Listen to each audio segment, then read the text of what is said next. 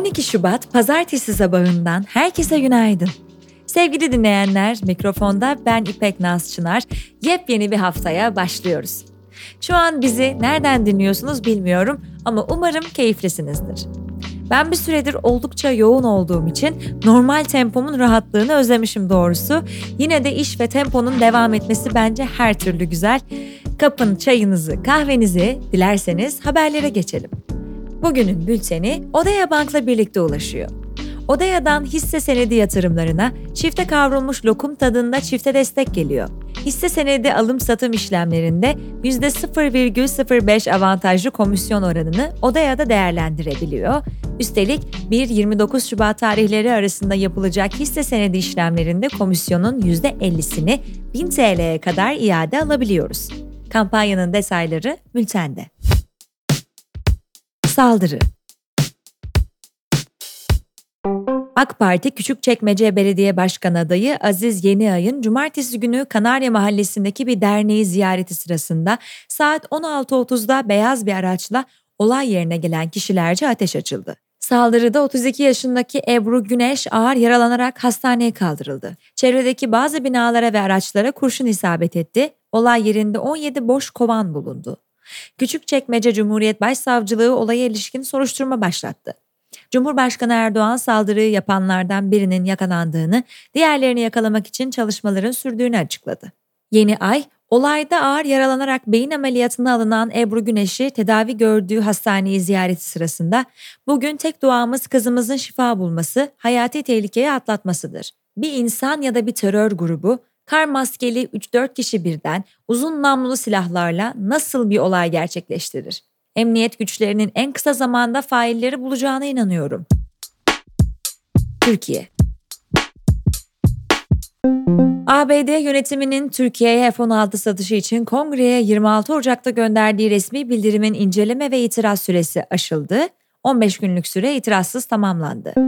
CHP lideri Özgür Özel, Hatay'dan tekrar aday gösterilen Lütfü Savaş'ın protesto edilmesine ve adaylığına ilişkin, Lütfü Savaş protesto edildi evet, siyaset vatandaşın söylediğini duyma sanatıdır. Anketlerde bir şey görürsek müdahale ederiz, dedi. Yeniden Refah Partisi, 31 Mart'ta yapılacak yerel seçimlerde AK Parti ile ittifak kurmayacaklarını, İstanbul, Ankara ve İzmir'den kendi adaylarını çıkaracaklarını duyurdu. Van'ın İpek Yolu Belediyesi'nde çevre ve temizlik personeli olarak çalışan Muammer Takız, belediye başkanlığı için bağımsız adaylığını açıkladı. Dünya Almanya Genelkurmay Başkanı Karsten Bührer, Rusya'nın NATO'ya yönelik tehdidi sebebiyle Alman ordusunun 5 yıl içinde savaşa hazır hale gelmesi gerektiğini belirtti. 8 Şubat'ta Ulusal Meclis ve Eyalet Meclisleri için seçime giden Pakistan'da tutuklu eski Başbakan İmran Han'ın partisi Pakistan Adalet Hareketi sandıktan birinci çıktı. Öte yandan ordunun desteğine sahip olan eski Başbakan Nawaz Şerif ise diğer partileri koalisyonla kendisine katılmaya çağırdı. Eski ABD Başkanı Donald Trump, yeniden başkan seçilmesi durumunda Rusya'yı NATO'ya karşı finansal yükümlülüklerini yerine getirmeyen müttefik ülkelere karşı saldırmaya teşvik edeceğini açıkladı. İsrail'in cumartesi günü Gazze şeridinin güneyindeki Refah kentine düzenlediği hava saldırısında 44 kişinin öldürüldüğü tespit edildi. Savaş başladığından beri milyonlarca sivil saldırılardan kaçarak Refah kentine sığınıyor. Gazze şeridindeki kara harekatlarını güneye doğru genişleten İsrail'in bu şehre karadan saldırı düzenlemesi de gündemde. ABD Başkanı Joe Biden'la görüşen Almanya Başbakanı Olaf Scholz, ABD Kongresi'nden Ukrayna'ya yeni askeri yardım paketinin onaylanmasını talep etti. İki lider de bu yardımlar olmadan Kiev'in Rusya işgalini durduramayacağını ifade etti. Macaristan'da istifa Macaristan'da çocuk istismarı nedeniyle hüküm giymiş bir kişiyi affetmesinin ardından başta muhalefet olmak üzere toplumun geniş kitlelerinin tepkisini çeken Cumhurbaşkanı Katalin Novak hata yaptığını belirterek görevinden istifa etti.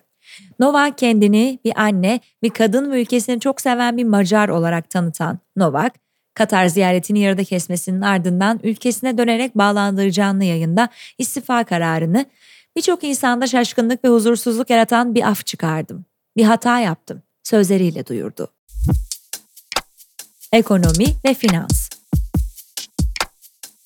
BIST 100 endeksi haftayı ortalama 121,1 milyar TL hacim ve %4,39 değer kazancıyla 9045 puandan tamamladı.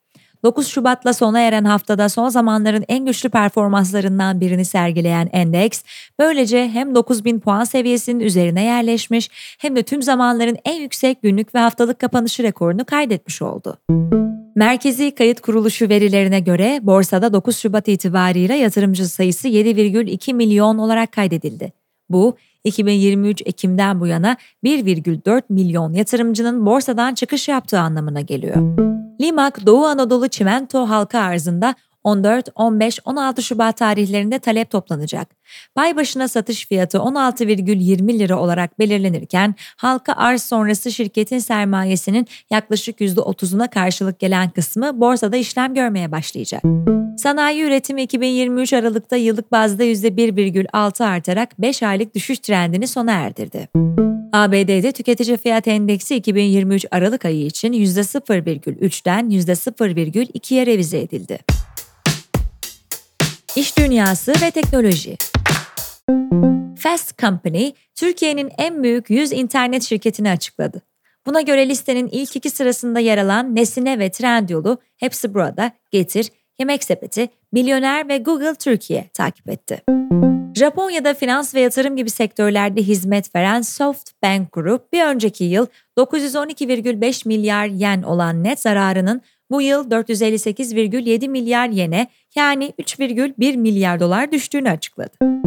Meta, reşit olmayan bireylere ait müstehcen görüntülerin istek dışı yayılmasıyla mücadele için geçen yıl kurduğu Take It Down platformunun küresel lansmanını yaptı.